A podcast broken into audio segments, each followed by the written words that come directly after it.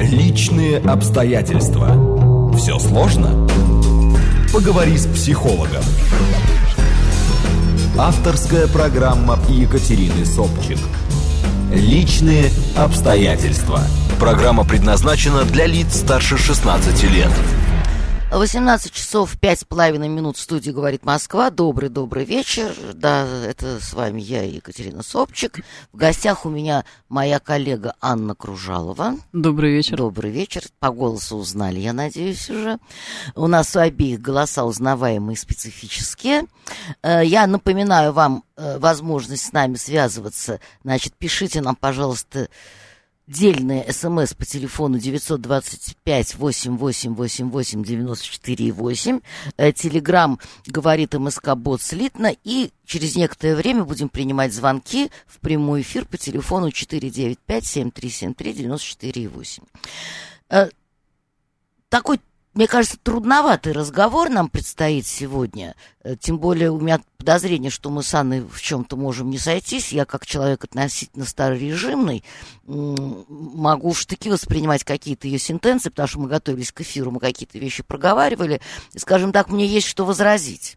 Хотя, может быть, глядя вам в глаза, я почувствую вашу огромную правоту и буду мирно со всем соглашаться. А говорить мы будем, э, друзья мои, о цене наших собственных решений.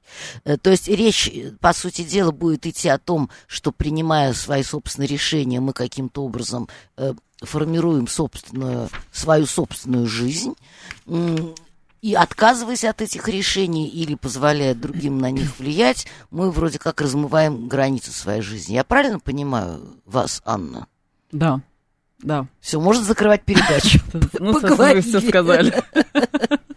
Поговорили. Ну, мне кажется, что было бы, может быть, э, важно сразу оговорить, что такое решение, да. Я нашла вот прям только что э, одно из определений. Решение – это процесс постановки целей и выбора действий для достижения. Выбора средств. И да? выбора средств, да. Угу. И, собственно, это все. Но самым ключевым моментом в этом определении является выбор. То есть решение э, это возможность выбрать тот или иной вариант, ту, поставить ту или иную цель и выбрать способ действия. Фактически, когда мы э, рождаемся, появляемся на свет, здесь нет никаких наших решений. Ребенок появляется в какой-то стране, он появляется в какой-то этнической группе, он оказывается в какой-то семье, угу. да, там, в, в каком-то социальном слое, пространстве и так далее. И, собственно, э, выбора жить или не жить, э, где жить, где появиться, нету. Но в дальнейшем, когда ребенок начинает расти, развиваться, и вот у него появляется какое-то чувство автономности, тогда и приходят самые первые решения. И, на мой взгляд, эта способность принимать решения, исследовать им, она закладывается именно в детском возрасте. А в каком возрасте вообще можно говорить о том, что ребенок хоть что-то решает? Ведь он же полностью зависит от родителей. Он не зрел, у него нету достаточного опыта. Э, Наверное, естественно, говорить о каких-то хотелках. Вот ребенок там хочет или не хочет, топнул ножкой там э, улегся на, на асфальт и начал, значит, там это самое, пускать пену изо рта, добиваясь просто своего хотения. Там, хочу мороженое, не хочу домой, хочу гулять. Э, это же не решение, согласитесь. Да, Или... с одной стороны, это не решение, но у решения есть различные основания. И желание, вот это вот «хочу», является одним из оснований для принятия того или иного решения. Вот по моим наблюдениям, а, в нашей стране мы очень сильно ограничиваем детей от принятия решения, а, вот прям сразу как-то мы их ограничиваем. Нет, во-первых, сразу, решение... а во-вторых, иногда почти навсегда. Да. И мы к этому вернемся, да. да, это вот э, мы сейчас туда как раз и прокладываем дорогу. Что может решать ребенок? Вот ребенок, э, не знаю, двух-трех лет, он может решить, какие игрушки он возьмет с собой на улицу. А он может решить, что он оденет из двух вариантов.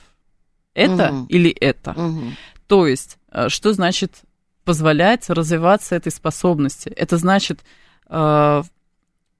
Предлагать ограниченный выбор, но предлагать выбор для того, чтобы ребенок просто вот э, развивал, да, тренировал этот свой навык. Очень важно воспринимать детей всерьез и показывать им, что вообще-то их какие-то решения, они тоже учитываются. Возможно, то, что хочет или то, что решил ребенок, не будет выполнено, да, но это будет услышано, это будет рассмотрено. И тогда мы э, таким образом во-первых, мы отдаем какую-то дань уважения ребенку, а для построения самооценки и самоценности и самоуважения это очень важно в детстве, чтобы ребенок чувствовал, что он, знаете, не, не такой вот не так, бесплатное пук. приложение, да, а что э, вообще-то а, какие-то его слова, какие-то его действия, они могут иметь вес. И это нам э, дает ощущение ответственности, что ты не можешь просто так все что угодно э, делать и никогда не будешь иметь ответственность за это, не будешь нести. Угу. Что я немного... Я, я поняла. Э, ну вот Андрей Дыдриков вам комплимент посылает. Да? Как вы замечательно говорите, говорит, что вы умничка. Спасибо. Спасибо большое, Андрей. Э, ну вот смотрите, если говорить о нашей традиции российской, угу. Звучит это все достаточно странно. Потому что совсем недавно у меня была другая наша с вами коллега, детский психолог, mm-hmm. тоже, кстати говоря, большая умница, тоже, так сказать, ее мнение бывает всегда очень интересным. Но она всегда подчеркивает, что э, до тех пор, пока ребенок зависит от родителей, они его содержат, они там дают ему возможность обучаться, в общем, как-то держат э, в руках его жизнь, они имеют полное право, э, ну, даже на какие-то репрессивные меры в виде там запрета. Там ты не пойдешь, я не знаю, на дискотеку. Ты там возможно, даже не будешь дружить с этим человеком. Правда, там тоже говорится о том, что надо объяснять, надо разговаривать. То есть там не, не то, что какая-нибудь, знаете, совсем какая-то староверка. Но, но, но, но, но, но, но, но тем не менее, тем не менее, вот этот э, момент, что родитель первее, э, умнее и значительнее э, очень явно звучит. Вы знаете, это же ведь пронизано в нашей культуре. Конечно. И иногда я, когда смотрю э, вот на родителей, а сейчас я их часто вижу, складывается такое впечатление, что это люди, это дети, которые очень сильно ждали, Дорвались, когда да? они станут взрослыми, mm. и когда у них появится право э, вытворять то же самое со своими детьми. Да, безусловно, можно запереть ребенка в комнате, не разрешать ему ни с кем дружить, э, можно манипулировать финансовым, э, финансовыми возможностями, да, можно э, шантажировать, можно манипулировать, это все можно делать. И это делают. Да, было бы странно, если бы люди этого не делали, mm или мы бы об этом не говорили. Но вопрос в том, а, какие цели, дальние идущие цели, ставит перед собой родитель. Потому что заткнуть ребенка прямо сейчас... Это всегда легко. Это легко. Но вот когда ты сейчас его затыкаешь, закрываешь, запрещаешь и так далее, а, ты что ты выстраиваешь на будущее. Если вы хотите, чтобы ваши дети э, э, были бы способны думать, были бы способны выбирать, принимать решения, видеть разные основания для этих решений, да, чтобы нести, они были свободными, наверное. чтобы они были свободными угу. и чтобы они могли нести ответственность. Тогда вот сейчас когда он доставляет неприятности, хочется его заткнуть, надо как бы подумать, вот тот способ, которым ты сейчас поставишь ребенка на место, он отвечает твоим целям дальним. Вот Ох, тоже. как вы прямо такие высокие требования предъявляете. Кто об этом думает? Вот, э, собственно, ради этого мы с вами здесь и собираемся, чтобы люди об этом задумались. Чаще всего не думают, чаще всего, э, что называется, не видят дальше своего носа. Вот сейчас там он требует мороженое, кричит, я ему там дам по попе э, больно дерну за руку и отведу домой. Или за ухо. За ухо тоже, да, очень хорошо. Вот, то, есть, вот, и, в этот момент, когда он по поводу мороженого устроит ей этот э, концерт, будет мама думать о том, что ну я хочу, чтобы он принимал решения, отвечал. Наверное, э, это можно делать немножко по-другому, когда родители, э, возможно, даже готовясь стать родителями, то есть вот, когда есть беременность, и ребенок, возможно, Это не работает родился. по-другому. Вот, к сожалению, это работает То есть по-другому. это нельзя взять и проговорить, вот чего мы хотим. Нет, можно 150 Какими мы раз. будем родителями? 150 раз можно это проговаривать, но тут дело в том, что дети очень легко э, включают флешбэк. Так. И эта мама, которая дала по жопе, она очнулась уже когда ребенок плачет, потому что жопа болит. Ну, обидно, скорее всего. Не столько болит, сколько Почему? обидно. Потому что это движение, вот этот способ решения у нее очень хорошо запечатлен. Это то, что делали с ней. Вот почему вообще дети, конечно, дико травмирующие, и вообще воспитать ребенка это дело не, для поле- поле слабонервных. перейти. Да, это не для слабонервных. Почему? Потому что как они нас травмируют? Вот э, часто слышно, да, вот часто родители мне говорят, я открыла рот, и я поняла, что я говорю ровно то же самое, что говорили мне в детстве. И почему это больно? Потому что, спасибо, потому что я же клялась, что я никогда так, как мамы, говорить не буду. Вот для того, чтобы мы имели свободу в воспитании детей, нам нужно разобраться со своими травмами. Это правда так, потому что какой бы осознанный человек не был бы, как бы он ни хотел благополучия. Вот есть э, Алис Миллер, она психоаналитик. Вот она, э, ну вот у нее есть такая гипотеза, что родители воспроизводят ту жестокость э, по отношению к своим детям для того, чтобы иметь возможность продолжать идеализировать своих родителей. М, даже так. Да. Поэтому То не, есть, не если я отказываюсь от этой модели поведения, я тем самым признаю неправоту своих родителей, я могу их подвергать осуждению, а это нельзя. Это не то, что нельзя, э, э, потому что человеку очень важно думать, что его родители, а, были компетентными, и, б, что все, что они делали по отношению к ребенку, в том числе и жестокости, были э, продиктованы любовью и желанием что-то сделать во благо ребенку. Ну, в общем, все было правильно. Что как будто бы все было правильно. Ну, вот Виктор говорит, неужели это только в нашей культуре можно подумать, что англичане не использовали розги в колледжах? Да, использовали, Речь но же не об этом идет. речь вообще Понимаете, не об этом. э, Вы, вы говорите о наказании. Применение розг э, тоже может быть, кстати говоря, следствием решения, потому что, наверное, если вообще эта система применяется, да, вот таких телесных наказаний, против которых мы все, безусловно, дружно выступаем, то ребенку говорят, вот если ты будешь делать так и так, я тебя выпарю. Мгм. И он решает, сделать ему так или э, не рисковать. Вот, наверное, об этом речь идет. Э, 757 тоже задает вопрос. Ведь опасения родителей не беспочвенно, что же нужно пускать на самотек. Но вот посмотрите, ведь Анна только что говорила о том, что надо давать выбор, возможно, ограниченный. Вот ты хочешь надеть белую шапку или там синюю шапку. Мгм. Но никто не обсуждает, что ты не наденешь шапку. Мгм. Вот Ну, в этом есть, конечно, самотек? да, в этом есть э, такой момент манипуляции, но как бы окей, когда ребенок маленький, да, это важно, и ребенку нужно объяснять. Дело в том, что дети в силу развития своего мозга не способны к той саморегуляции, э, которую мы от них ожидаем. Но это вообще-то про тему детей. Но Да, нам Почему нам мы ее затронули? пойти. Потому что, значит, сначала мы не пошли на танцы, да, а а пошли на пение, у тебя хороший голос, а потом мы не стали дружить с Машей, а там дружили с, со Светой, потому что, ну, Света из более благополучной семьи, а потом мы пошли в 11 класс, они закончили 9, потому что, ну, так как-то надежнее есть еще время, мы не пошли там учиться на стилиста, а пошли учиться на бухгалтера, потому что это более востребованная профессия, и всегда ты еду, ну, как бы заработаешь себе на еду. Дальше мы не вышли замуж за Ваню, а вышли за Колю. А, а чья это вообще жизнь?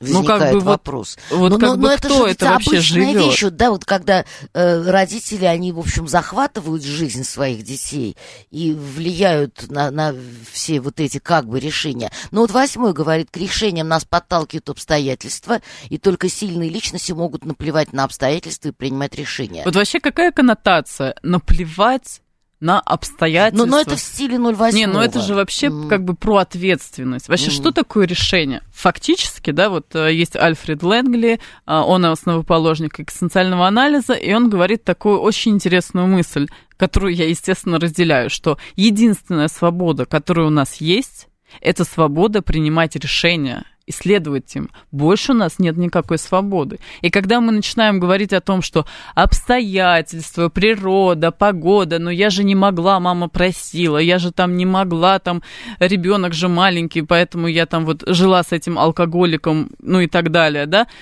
это про то, что я просто э, была не способна принимать решения ну, подождите, э, а может быть, это как раз и есть принятие решения? Я буду жить с алкоголиком, потому что маленький ребенок, алкоголик, хоть он алкоголик, но если зарабатывает. Это решение, если это решение. Да. Понимаете, такое тоже возможно. Я вот э, пока думала, да, э, о нашей с вами теме, это тоже решение. Но сколько... Я вот никогда не встречала женщин, а я много женщин встречаю, да, на консультациях, э, которые бы сказала вы знаете, э, в принципе, я вот решила жить с алкоголиком.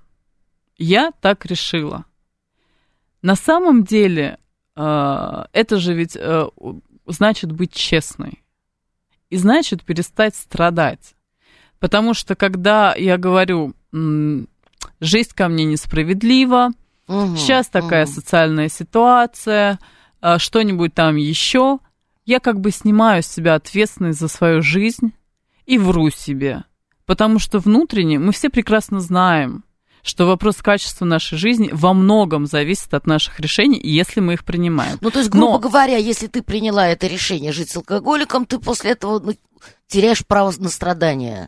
Будь довольна, ты же приняла, ты же сделала так, как ты хотела. Но ты хотя бы понимаешь, почему ты живешь. Угу. Ты говоришь, я приняла такое решение, это мое решение. И я, так, и я знаю, почему я так решила. Тут же э, просто не факт того, да, мы признаем, я знаю, почему я так решила. Потому что, например, там у меня нет профессии, у нас есть маленький ребенок, там его нужно кормить, я испытываю жуткую тревогу и страх э, что-то делать, да, для того, чтобы зарабатывать. Или он невероятно талантлив, я ему прощаю. Или я грешки. страдаю, но вот он так талантлив, что это не знаю, э, окрашивает все в другие Ну, хочу краски. находиться хочу, да, да. рядом с прекрасным. И тогда вот этой жертвенной позиции как бы ты уже не можешь. Не имеешь на нее права, по сути дела. Э, ну, вот восьмой говорит, что дети, они как рабы при родителях, и учить их нужно, опять же, не принимать решения, а готовиться к самостоятельным поступкам. А разница в чем? Нет, ну, понимаете, в чем дело? Это же все с родителей начинается, потом как бы школа, потом институт, потом какая-то работа. Если, ну, как бы есть желание, чтобы твой ребенок всегда подчинялся, то вообще это легко. Вообще, э, на мой взгляд, чтобы воспитать вообще адекватного человека в нашем окружении, ну, там, в Европе, все, все это понятно. Это надо вот прямо идти против течения. Потому что совет ну дай ты ему по жопе. На вас очень ругаются, что вы это слово используете. Да, Давайте будет попа. Да, да, по попе. Это как бы нормально. Ну, то есть это никого не удивляет. Угу. Почему, например, когда взрослые э, сталкиваются, да, у них конфликт, но никому же в голову не придет дать по попе другому, да? Ну, мы да. же как-то стараемся договориться, ну, мы да. там что-то обсуждаем. В крайнем случае в глаз. Ну, это уже такое, да. Но, но там как бы равные есть, равные да, силы. Да, да, ты даже в глаз тебе дадут в глаз, и как бы, ну, нормально.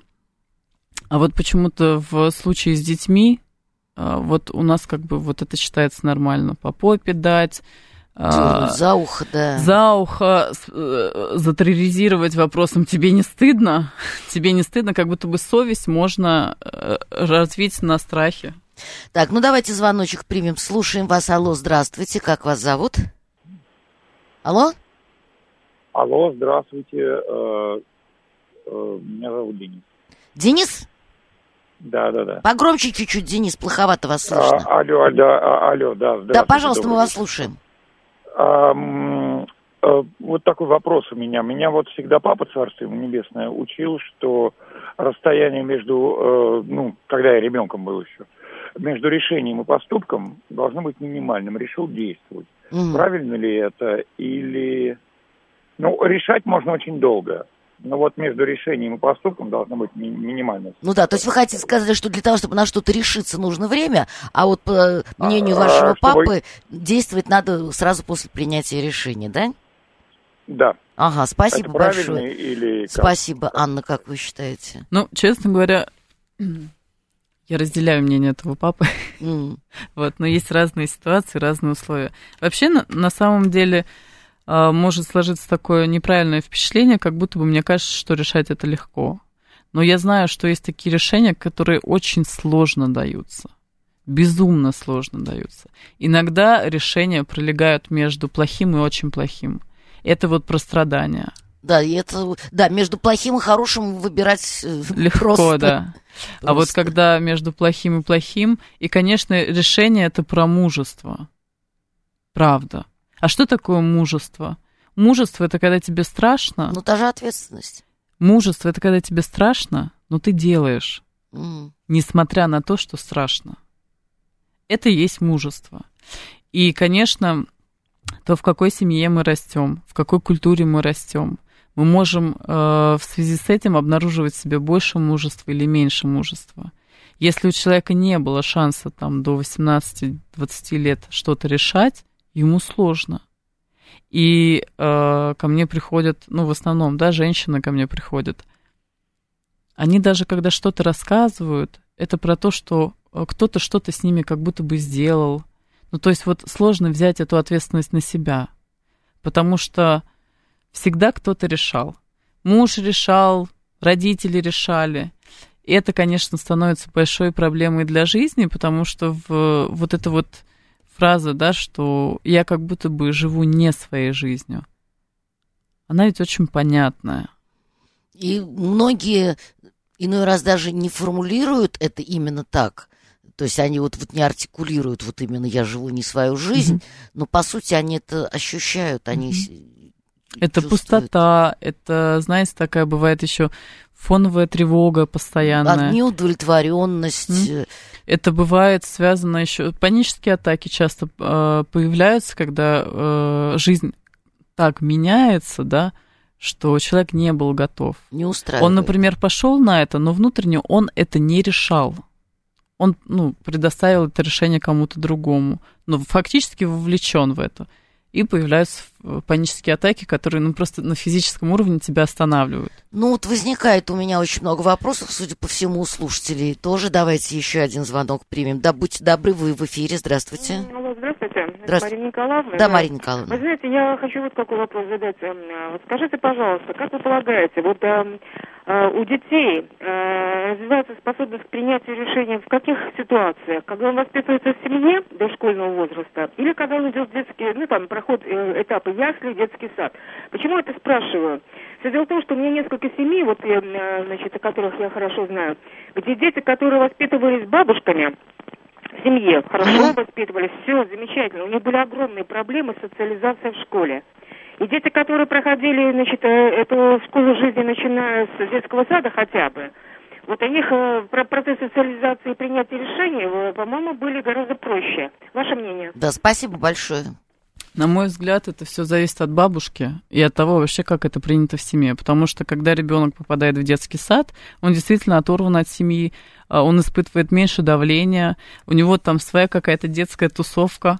Есть только один или максимум два воспитателя на 30 человек, да, на 30 детей, которые, ну, как-то могут это регулировать, но ребенок находится в большей свободе. И если, в принципе, пребывание в детском саду это что-то позитивное и хорошее для ребенка, то, конечно, тогда вот это принятие решения, он с этим чаще сталкивается. А когда родители или бабушки все решают, то, собственно, у него нет шанса этому научиться, к сожалению. То есть, то есть для того, чтобы научиться принимать решения, Нужно не, их об- не принимать. обязательно ходить в детский сад, э, а все зависит от того, как себе эту картинку представляет э, тот, кто воспитывает ребенка. Ну хорошо, давайте тогда мы сейчас послушаем интересные новости, а потом продолжим, и я, наверное, начну с вопроса. Авторская программа Екатерины Собчик «Личные обстоятельства». 18.35, продолжаем разговор с Анной Кружаловой. Ну, 134 написал, надо прочесть, потому что от души человек написал, воспитать ребенку нужна мудрость, во-первых, объяснить, что добро и зло, чтобы понимал, что можно, что нельзя, приучить к порядку, дисциплине, нормам поведения. Иначе ребенок э, просто будет не способен в будущем делать правильный выбор, принимать верные решения, воспитать нравственность, главная обязанность родителей, чтобы он сам понимал опасности жизни и хранил себя от беды. Спасибо большое, капитан Очевидность. Все справедливо, да, справедливо, но, в общем, более-менее всем известно. Ну, смотрите, Анна, куда мне хочется пойти? Мне хочется пойти уже дальше. Вот все, ребенок вырос. Mm-hmm. Ребенок вырос, причем, э, скорее всего, вероятнее всего, что он вырос как раз в ситуации, когда ему не особенно давали принимать решения, э, когда родители покушались на э, его пространство, на его privacy. И, ну вот уже все, уже там после 18 лет, причем даже, скорее всего, не так. Скорее всего, там, допустим, закончил институт. Потому что пока учится, опять же, вот эта мысль, я тебя содержу, uh-huh. поэтому будешь, значит, ходить у меня по струночке, она крепко сидит э, в, в наших э, головах. Но вот все, вот он уже взрослый. Худо ли, бедно, там даже, может быть, женился как-то даже, может быть, вопреки воле родителей. Не в этом. Давайте родителей вообще забудем.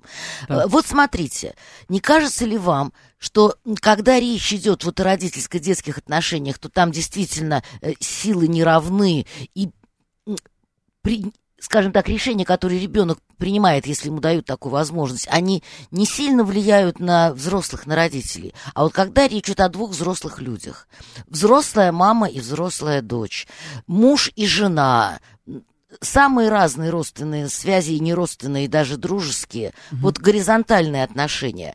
Не кажется ли вам, что вот такое последовательное и, я бы сказала, бескомпромиссное право принимать свои собственные решения, оно может э, наносить ущерб другому человеку? Может. Конечно, может. И, и это связано... И тут же как раз вступает вот эта опаска, да, вступает опаска, что вот если я поступлю так, как я считаю нужно, потому что мне это правильно, мне это по сердцу, но вас это не устраивает по каким-то причинам или ущемляет, например. Mm-hmm.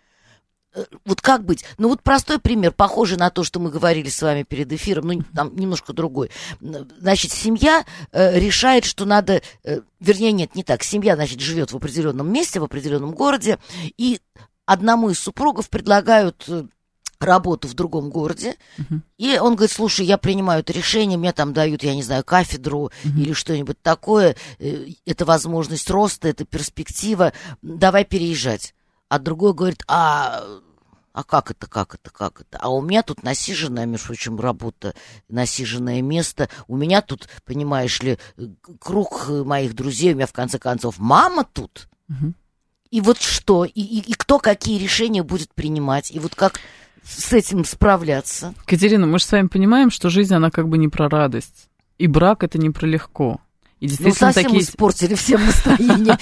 Детей воспитывать кошмар, брак это не радость. В общем, давайте намылим какую-нибудь веревку, пойдем дружно повесимся. А решение имеет несколько оснований, не одно, да, какие-то основания. Это желание, но желание не является единственным основанием. Это ценности, это этика. Что такое этика? Что я считаю правильным? Что я чувствую как правильное? Если я прихожу к своему супругу и говорю, слушай, там мне в Екатеринбурге кафедру да. отдают, а я должна задать себе вопрос, а это правильно ставить его перед фактом? Вот мы с ним семья, это мой партнер, у него тоже есть какая-то жизнь. Правильно ли будет для меня поставить человека перед фактом? Или я должна буду по-другому с ним поговорить? И оставить ему свободу принимать собственное решение и вообще иметь возможность принимать это решение вместе или нет. Не то, что вы идеализируете ситуацию, она какая-то, вот получается, знаете, такая такая, а никто не сказал, очень, что кто-то очень, очень теоретическая. Но вот смотрите, есть э, не, некие базовые там, я не знаю, потребности. В конце концов, есть нормальный здоровый эгоизм. Да. Один человек хочет ехать в Екатеринбург, другой не хочет. И им придется договариваться. И как, а как И, возможно, они не договариваются. А как либо, возможно, е- либо они ехать, либо не ехать. Тогда один приносится в жертву. И, и поэтому получается, что если один из них принимает решение, э, противоречащее интересам другого, да он через него переступает. У них конфликт. И про таких людей говорят, там он, я не знаю, по трупам ходит. Ага, ну э, это просто вопрос формулировки, да, почему он через другого переступает. У них у обоих есть право принимать решения в отношении того, где они будут жить и как они будут выстраивать свою э, карьеру. И мы знаем прекрасно, что семья, она не жертв требует, да, но она требует определенного, определенной степени преданности и им придется договариваться, им придется обсуждать. И есть большая вероятность того, что они не договорятся, и тогда он уедет в Екатеринбург, она останется здесь, и каждый из них будет строить свою жизнь. Потому что если... Или, может быть, это будет какой-нибудь, ну, такой... Гостевой, гостевой это брак, может быть да. брак, да. Может быть, они не будут... Понимаете, а тут ловушка заключается вот в чем. Есть, существует установка, и я у себя ее тоже когда-то обнаружила, что есть такое впечатление, что если ты однажды приняла решение, оно как будто бы навсегда. А, вот в чем дело. Можно отмотать назад. можно принять другое решение. Вот они, может быть, решили расстаться. Он поехал, она осталась. Они поняли, что им сложно друг без друга. И тогда, понимаете, в такой ситуации поехать к нему для нее может быть ее решение. Потому что а, быть без него оказалось хуже, Мгм. Чем сидеть на месте. чем сидеть на этом месте. Возможно, он решит вернуться. Возможно, то есть а, есть люди, которые платье покупают так, как будто бы они покупают его вот одно и на всю жизнь. Да, да, это правда. И это просто говорит о том, что человеку сложно принимать решения, что у него есть такое мнение, что он не имеет права ошибаться. Что если он ошибется, это будет фатально, это будет ужасно, э, не знаю, он потеряет доверие, уважение и испортит себе жизнь. Но это же не так. Ошибки это вообще в целом то, что мы должны любить, ждать, признавать и принимать. Потому что если я ошиблась, что это значит? Ошибка это когда ты не знала, сделала и получилось не очень хорошо. Неожиданные последствия. Да. И если я, например, смогла там унять свою гордыню и сказала, что да, вот я ошибилась, это дает мне шанс сделать все по-другому. А если я не принимаю решений, вроде как не несу ответственности, за меня всегда все решают. Если я совершила ошибку, но не признаю и не беру эту ответственность, я буду снова и снова ее совершать. Потому что я же не вижу, где я там ошиблась. Это же вообще не про меня. Ну, хорошо. Значит, то, что вот мы обсудили только что, та- там понятно, вот действительно цена вопроса, там понятно, что э, какие-то интересы заставляют э, соглашаться или не соглашаться, то, то или иное решение принимать, это понятно. Но ведь посмотрите, очень часто на кону стоит такая эфемерная вещь, как э, настроение, отношения, эмоциональные реакции. Вы понимаете, к чему я клоню? К манипуляциям. Я не поняла, но теперь поняла. Я клоню к манипуляциям. Э, Когда э, жена смертельно обижается на мужа, Мгм. и он под давлением ее вот этого настроения. У нее немедленно начинает болеть голова, она, значит, ходит там, не разговаривает, или она ходит и говорит, как он загубил ее жизнь, только потому, что он хо- хотел всего-навсего принять какое-нибудь решение, там, я не знаю, купить машину, например. Или наоборот, продать машину. Да какую машину? Он просто хотел в баню пойти, например. Ну, нет, баня это со- совсем катастрофа, да. Это тут вообще нечего с ними разговаривать. Ишь, что захотели. То есть, понимаете, получается, что э, человек говорит, я очень хочу того-то и того-то, но я знаю, чего мне это будет стоить. То есть, грубо говоря, какой скандал я огребу. И как мне это будут поминать потом всю оставшуюся жизнь. Ну ладно. Но это же игра. Ну что значит игра? Ну, это же игра, у них у нее болит голова каждый раз, как Но, он но, хочет. это же, но это же очень тяжелая игра. Но он же это выбрал. Понимаете? Он выбрал Хорошо, быть в а, этих хорошо, а если это родители, взрослые, взрослых детей, Тогда как- когда никто никого не выбирал, а вот там мама тому же самому сыну устроит такой же бенз за то, что он там что-нибудь такое в своей жизни кардинальное решит. Решит продать дачу, э, которую строил еще папа. Мгм. Вот какие-то такие вещи, например, да? Ну, если у него есть право собственности. Да, у него есть право собственности, все у него замечательно. Но мама такую состряпает физиономию, Ага. она сделает такие глаза, она пусть То есть мы говорим слезу, про взрослого мужчину, взрослого мужчину, который не может устоять перед слезой матери. Ма- конечно. А, я поняла. Перед ну, я, матери. Вы знаете, ну, мне же нельзя сейчас диктовать свой номер телефона. Я бы так сейчас бы продиктовала, пусть он придет ко мне. Все понятно. Друзья мои, кто захочет, пишите мне на почту на наш сайт, э, а я вас свяжу с Анной. Не сочтите это за рекламу, пожалуйста, ни в коем случае. О чем я хочу сказать, что это показывает этого мужчину, а, в позиции ребенка.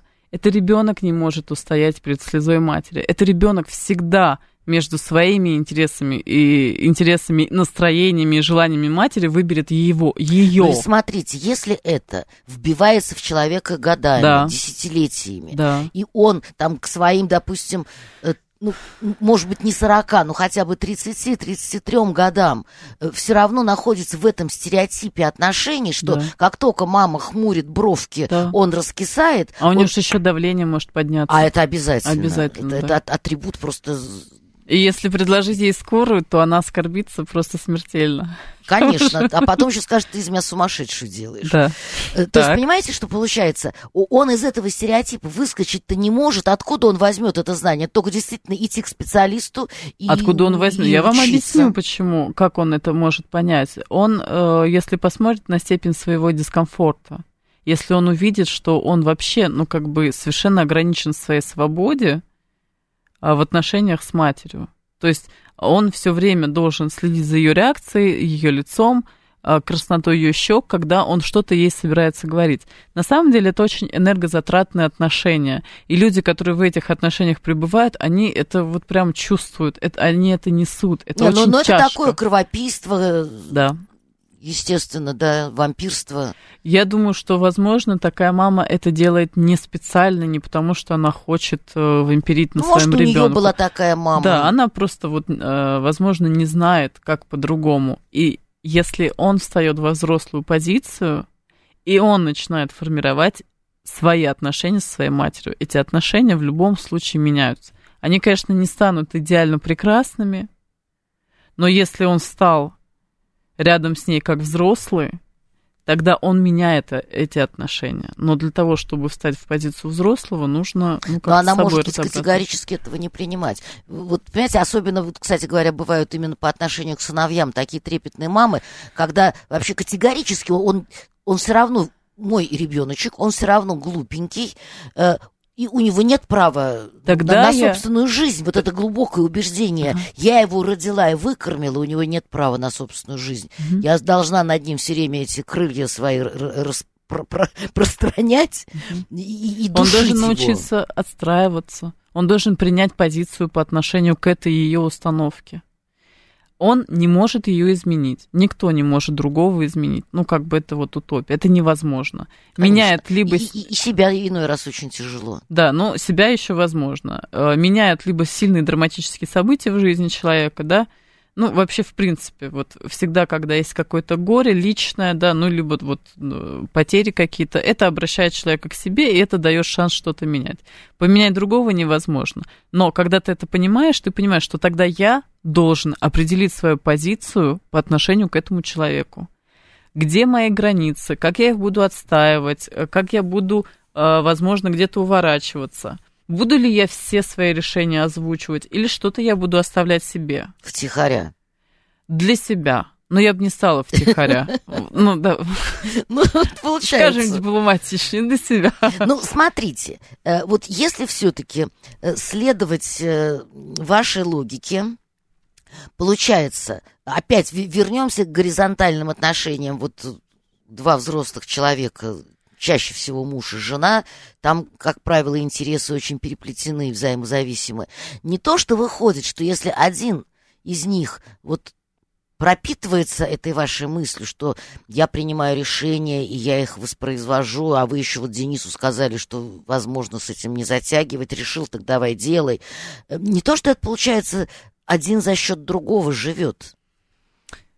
Это вопрос соотнесения. И, и, по сути дела, не считается с ним. Вот это, ведь, понимаете, есть же вот вообще такой тип поведения, особенно у мужчин, вспомнить этого Гошу знаменитого, «Москва слезам не верит», да, и все решения я буду принимать лишь на том основании, что я мужчина. Ну, это просто Хочется шовинист. произнести нецензурное слово, когда одно из слов, которые запрещены в наших эфирах, потому что вот он, вот оно и есть. Вы знаете, мы когда про детей будем говорить в эфире, вы мне список этих слов скажите, чтобы я вдруг Да, нет, ну до такого вы не докатитесь докатитесь, до, до такого вы не докатитесь. Э, то есть, понимаете, вот человек говорит, я, я мужчина, я принимаю все решения, пучит Это глаза. Это его позиции, тогда женщина должна принять принять свое решение. вот она как бы готова. Ему борща и подпереть руку. Вот, вот она готова к тому, что всегда в их семейной жизни будет так.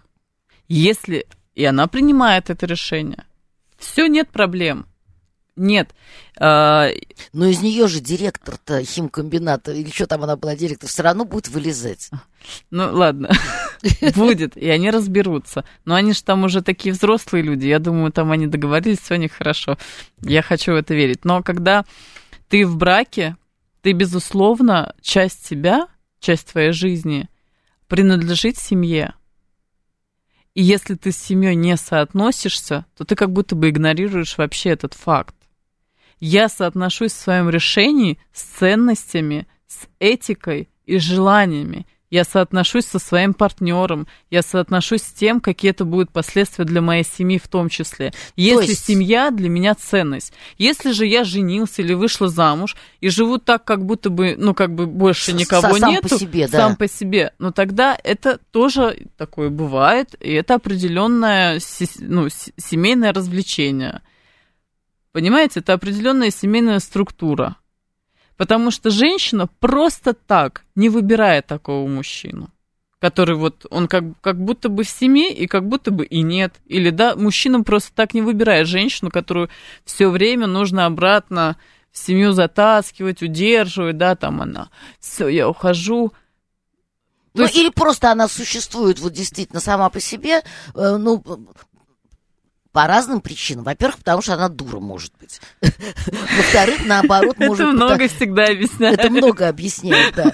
Во-вторых, это может быть наоборот в случае, когда вот у, у нее уже там сложилась какая-то карьера, она обладает какой-то ценностью в глазах э, там, общественности какой-то и собственно, в собственных глазах. И что я буду считаться там с каким-то мужем, когда я такая вся из себя прекрасная. Я пру как танк, я говорю, мне надо ехать там, не знаю, на конференцию, у, у меня ученый совет, там еще что-нибудь. Страшные слова какие-то. Страшные слова, да. И вот она этим всем занимается, а может говорит, а как же так, а с ребенком посидеть? Нет, она пошла на ученый совет. Понимаете, это же вопрос соотне... вообще, с чем я соотношусь в своих решениях. Потому что, когда, например, я говорю, что важно принимать решения, да, они, э, э, когда ты принимаешь решение, следуешь им, ты творишь. Вообще в этом есть магия. Вот, вот для меня это так. Ты творишь э, какую-то большую часть своей жизни. Твоя жизнь приобретает э, как твой отпечаток. Ты свое проживаешь. И хорошее, и плохое, и страдания, и провалы, и ошибки, и успех. Но это твое. Вот ты сам выткал вот мне бы хотелось, чтобы вы, поскольку времени уже мало осталось, развили вот эту мысль, вот э, у нас была такая идея даже вот тоже в анонс это записать, вот что-нибудь связанное с понятием «своя собственная жизнь». Вот все-таки вот как эту собственную жизнь, то есть, понимаете, здесь как бы понятно две крайности, две угрозы. Первая угроза – это то, что э, ты размываешь границы собственной жизни или позволяешь их размыть своему партнеру, там ни, кем бы он ни был, там иногда это даже может быть, там, я не знаю, две сестры, старшие и младшие, опять же, тому есть примеры в, в, в классике и литературы и кинематографа. То есть а, одна, по сути дела, какая-то часть вот этого сообщества пожирает другую, а тот все время говорит, ну я, я там либо должен, либо я расстроить боюсь, либо что-то. И вот так вот отдает свою Это жизнь. Это же избегание ответственности. Он Конечно. не отдает. Ну, ради бога. Ну как? Ну вот, ну не отдает. А что ж делать? Он просто избегает ответственности. Все, это просто избегание, потому что реально это же страшно что-то решать. Плюс мы же вообще не думаем о том, что фактически мы решаем каждый день, начиная с утра и до глубокого вечера. Но иногда приходит такие выборы, и э, такой уровень решений, что человек действительно может растеряться и испугаться. И тогда самое, э, как бы легкое, вот первое, что приходит, это послушать советы. Послушать советы или э, положиться на настроение другого человека. Например, чтобы либо вот у нас же вообще прям, это же просто прям проявление благородства, это же вот я сделаю это ради, ну, вот этих, например, сестер. Mm. И там меня нету в этом решении. Я просто избежала возможности что-то решать. Я сказала, что я благородная, поэтому буду делать так, как вот от меня хотят. А на самом деле это тряпка. Ну почему? Ну так ведь получается. Но на самом деле ответственность рассеивается, потому что она не принимает сама решения, да?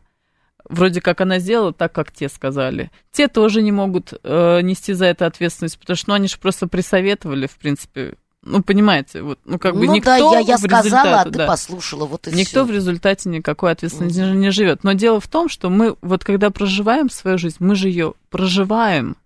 Она как бы нам дана, и было бы и так... Не, и ненадолго, скажем прямо. Да, и было бы так жалко э, прожить ту жизнь, которую, не знаю, э, написали нам родители своими советами, подруги или психолог Анна Кружалова другая крайность. А другая да. крайность это наоборот. Вот я как упрямый ослик, скажем мягко, да, вот каждый раз принимаю решение, каждый раз я считаю, что я имею на это право, и я, по сути дела, сепарируюсь от своего близкого человека. То есть я превращаю свою жизнь не вот в то раздумье и творчество, о котором вы говорите, uh-huh. а вот я вот таким вот одиноким, да, каким-то холмиком стою вот на просторе Но это же про страх близости. Семьи.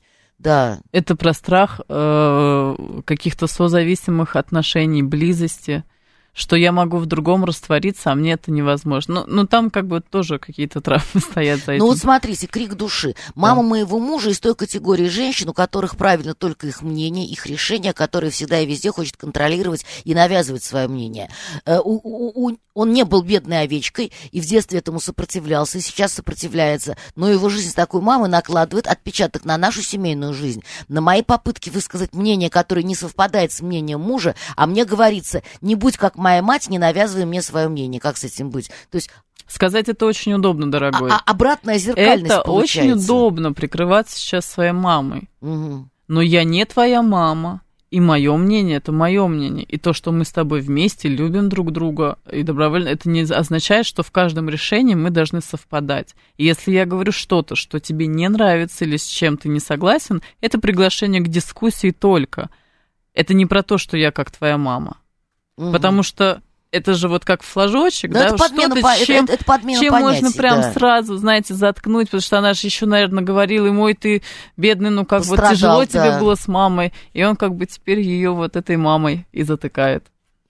Ну хорошо, давайте тогда подведем какой-то итог. Итак, по сути дела, получается, а вы подхватите мою мысль, что по сути дела цена наших решений это наша жизнь. Вот она состоится, наша собственная, единственная, неповторимая, или она размоется Угу. в чужих интересах каких-то. Так получается. Да, и жизнь это же как бы шанс. Ну, ну, она всегда начинается и всегда заканчивается.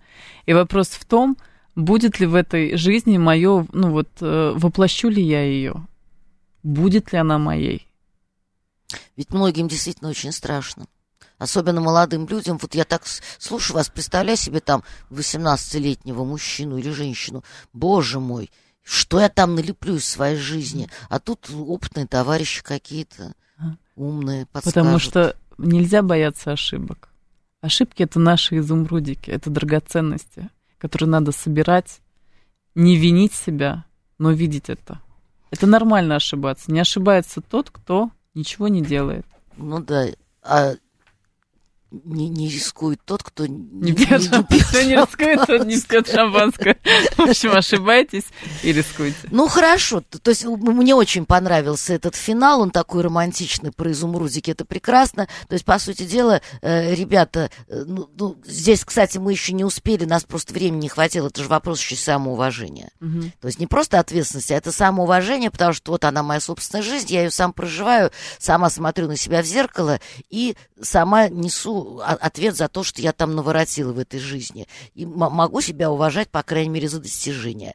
Ну, вот, собственно, наше время, как всегда, незаметно пролетело. Да. Послушаем интересные новости. Спасибо, Анна. Спасибо.